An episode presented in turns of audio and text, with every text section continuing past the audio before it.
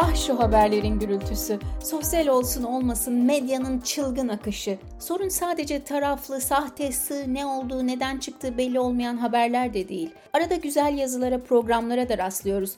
Ama çok fazla, aynı şeyden çok fazla.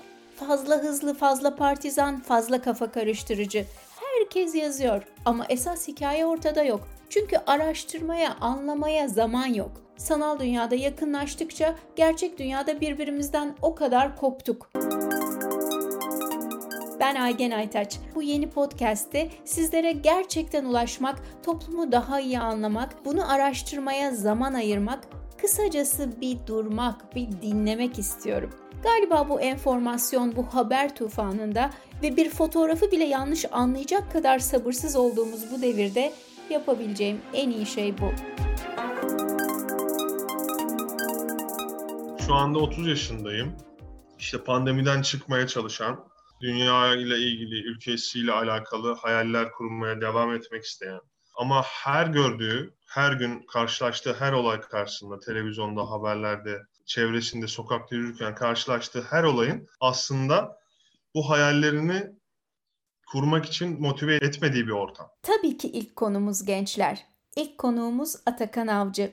Sen Türkiye'nin en iyi üniversitelerinden birinde 4 yıl İngilizce işletme oku, okurken binbir staj ve gönüllülük programına katıl, garsonluk, çıraklık yap, kalkınma alanında çalışmak iste, karşına böyle bir iş çıkana kadar master programına yazıl, işi bulunca Türkiye'nin doğu ucuna gitmekten çekinme, çalış, çabala ama proje sona erince yine otur iş ilanlarına bak. 8 ay boşu boşuna ara. Bulamayınca bari kendim şirket kurup kafamdaki projeleri gerçekleştireyim de. Hmm, kulağa havalı geliyor aslında. Beni mutlu edecek, çevreme daha fazla fayda sağlayabileceğim bir iş bulamadığım için bunu kurmak zorunda kaldım. Atakan şirket kurmadan önce işsizdi. Şimdi pandeminin de katkısıyla şirketi de işsiz. Borçları da cabası. İşin kötü yanı Atakan ve onun gibi 25 yaşını geçmiş işsizler artık son derece kaygı verici resmi genç istatistiklerinin içinde bile yer almıyor. Zaten resmi olarak genç kabul edilen 15-24 yaş arasındaki 13 milyona yakın gencin de üçte biri işsiz. Z'si, Y'si evde. E, psikolojik olarak da hani belirsizlik hissi e, yiyip bitiriyor yani. Her zaman onu düşünüyorsunuz. Çünkü başka hiçbir şey olmadığı için yani art, birisi bana dese ki şunu yap Atakan ya hani bir işle meşgul ol onunla meşgul olurken en azından düşünebileceğim bir şey olur ya da kafam meşgul olur ama o kadar boş olabiliyorsunuz. Şu an gençlerin durumu bu. Yani bir görev verilsin ve yapılacak bir işle uğraşsın. Ama onu bile vermiyor kimse. Ve o kadar boşsunuz ki en, o zaman işte hayallerinize tutunuyorsunuz. O da varsa. Dünyada 80'lerde olduğu gibi kriz dönemlerinde üniversiteden mezun olup en az bir yıl iş bulamayan gençlerin bu travmatik durumdan hayat boyu etkilendiğini ortaya koyan çok sayıda araştırma var. Ve tabii Türkiye'de pandemi olsun olmasın her daim bu durumda olan fazlasıyla genç var. Uzun süre iş bulamayan bu gençler hayatları boyu akranlarından daha az para kazanıyor. İngilizce literatürde wage scar olarak tanımlanan bu duruma ücret yarası diyebiliriz. Ama sorun ücret yarasıyla da bitmiyor. Araştırmalara göre üniversiteden mezun olduktan sonra uzun süre iş bulamayan gençler daha zor evleniyor, daha çok boşanıyor, hatta daha az yaşıyor. Aslında buna da şaşmamak lazım. Onca yıl büyük hayallerle çalışıp, yüksek notlarla geçip, bir öğrenci olarak yapılması gereken her şeyi yapıp sonunda bir başına ortada kalmak kolay olmasa gerek. Hele Türkiye gibi gençlerden, erkeklerden, kadınlardan çok yüksek beklentilerin olduğu bir ülkede bir gencin utanç, suçluluk, öfke gibi duygulara kapılmaması mucize olurdu.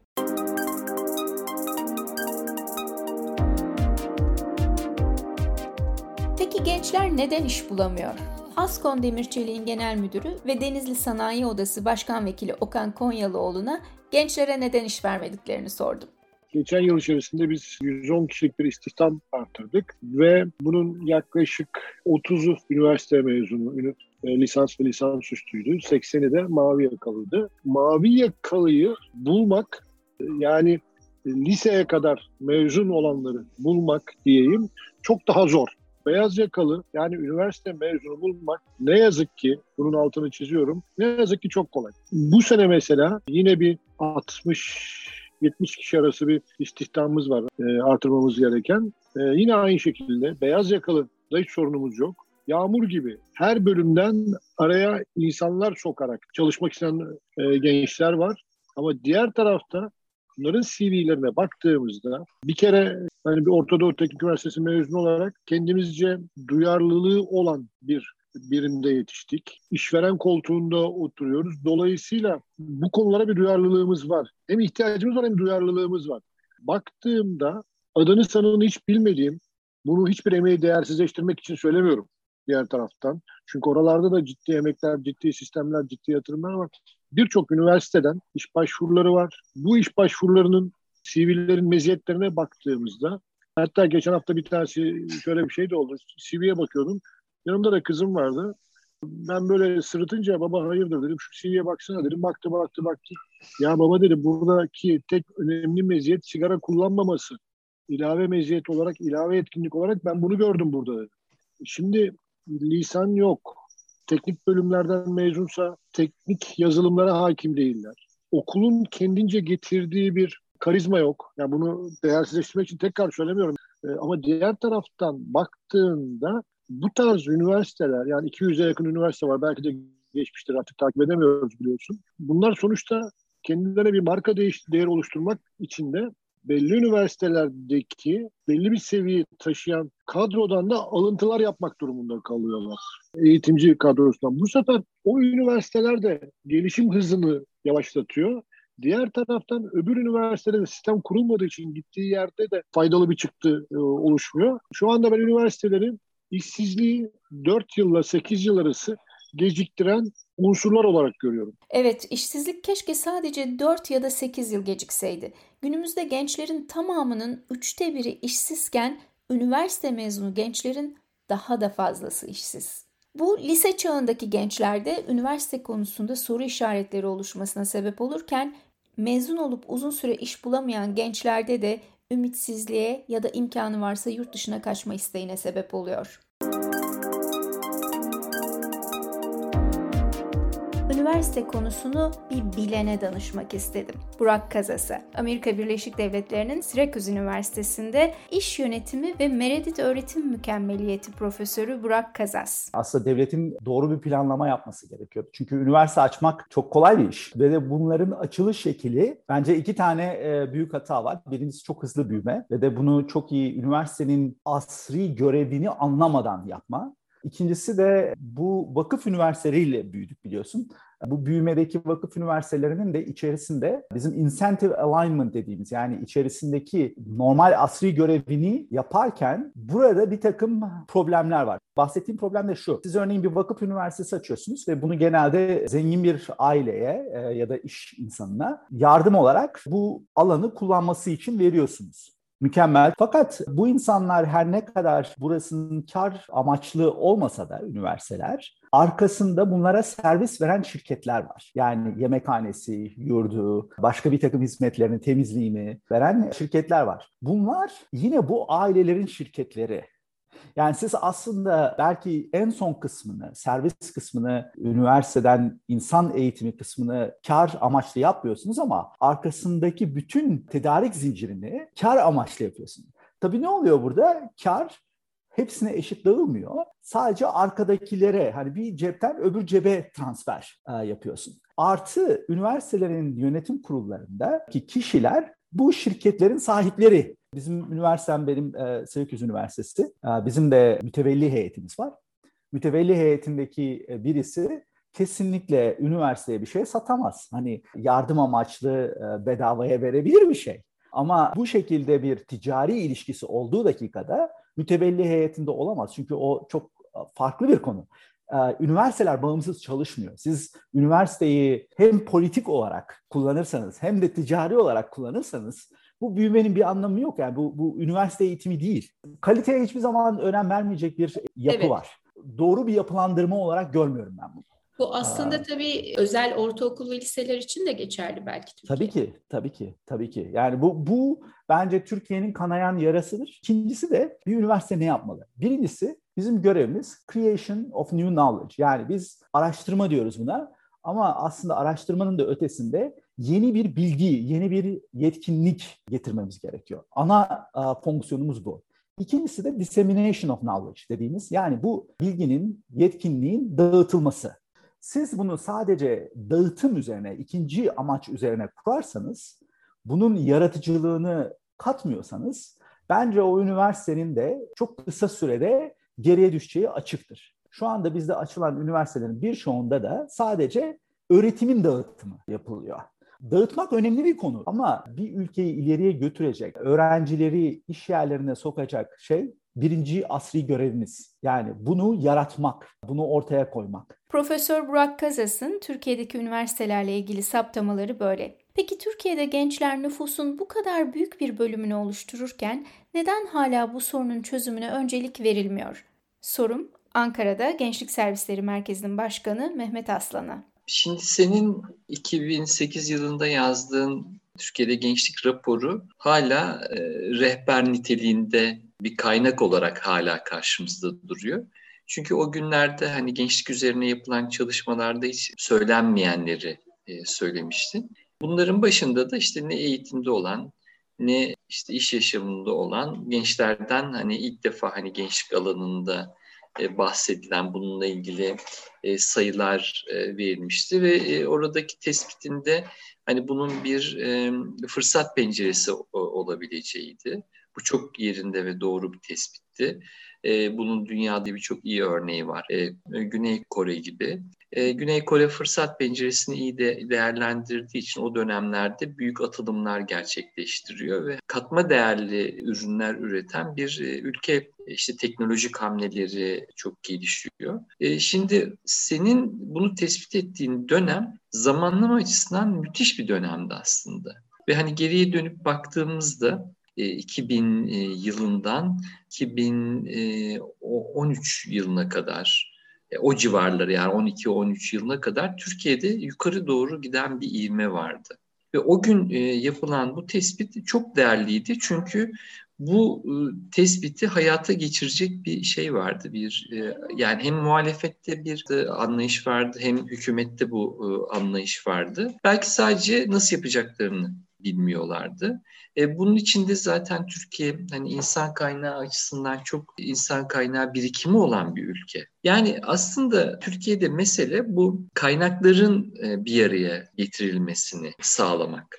Yani bunu sağlayamadığımız için o günkü senin ortaya attığın bu fırsat penceresi konuşuldu fakat zaman içerisinde bu hayata geçirilemedi. Şimdi geriye doğru baktığımızda ise tren kaçmak üzere. Maalesef Türkiye şu anda o fırsat e, penceresini kapattı. Gençlerin işi 2008 yılına göre şu anda günümüzde çok daha zor. Yani bütün zorlukların üzerine bir de pandemi eklendi. Şimdi pandemide de yani özellikle hani istihdam politikaları açısından çok büyük bir dezavantajlı ortam yarattı. Şimdi birçok e, iş yeri kısa çalışma ödeneğiyle çalışanlarının maaşını karşılıyor ve kısa çalışma ödeneği bittiğinde ve artık işten çıkartma izni başladığında e, çok ciddi bir kesim işten çıkarılacak. Zaten belki de bir kısmı kağıt üzerinde. Şimdi biliyorsun sen de hani bu tür durumlarda e, ilk gözden çıkartılan en tecrübesiz olan, en yeni iş yaşamını hayatı eğer böyle çok nitelikli bir işte çalışmıyorsa. E, bu durum çok sayıda gencin işsiz kalacağının göstergesi. Yani bu bunu nasıl açıklarsın dersen bu bir deprem. Yani ev gençleri dediğimiz şey, ev kızları, ev erkekleri dediğimiz şey büyüyecek. Şimdi bu bu tespitlerle yola çıkarsak hani benim öngörüm sen söylemiştin galiba yüzde otuzlardaydı herhalde genç işsizliği oranı. Hı hı. Temmuz ayından sonra bu rakam çok ciddi oranlara fırlayacak. Yani bunun e, hem ülkenin şu anda içerisinde bulunduğu durumla doğrudan alakası olduğu gibi aynı zamanda hani ülkenin uyguladığı eğitim ve gençlik politikaları açısından da sıkıntılı bir durum. Hala Türkiye gençlerin katılımını konuşuyor. Şimdi eğer biz Türkiye'de gençlerin katılımını konuşuyorsak bu çok ciddi bir sorunla karşı karşıya olduğumuzun göstergesidir. Çünkü istihdam sorununu aşmanın yolu gençlerin katılımını sağlamaktan geçer. Peki e, önce gençlik katılımından neyi kastediyoruz tam olarak? Gençlerin sosyal, yani sivil toplum, politik, ekonomik, yerel her türlü katılımdan yani gençlerin sözünün dinlendiği bir birey olarak e, katıldığı. Bu çünkü katılım gençler açısından aslında diğer taraftan bakarsak bir gelişim politikası, istihdam politikası ekseninde bakarsak eğer. Şimdi Türkiye'de bu konuları ele e, alabilecek bir mevzuat altyapısı yok.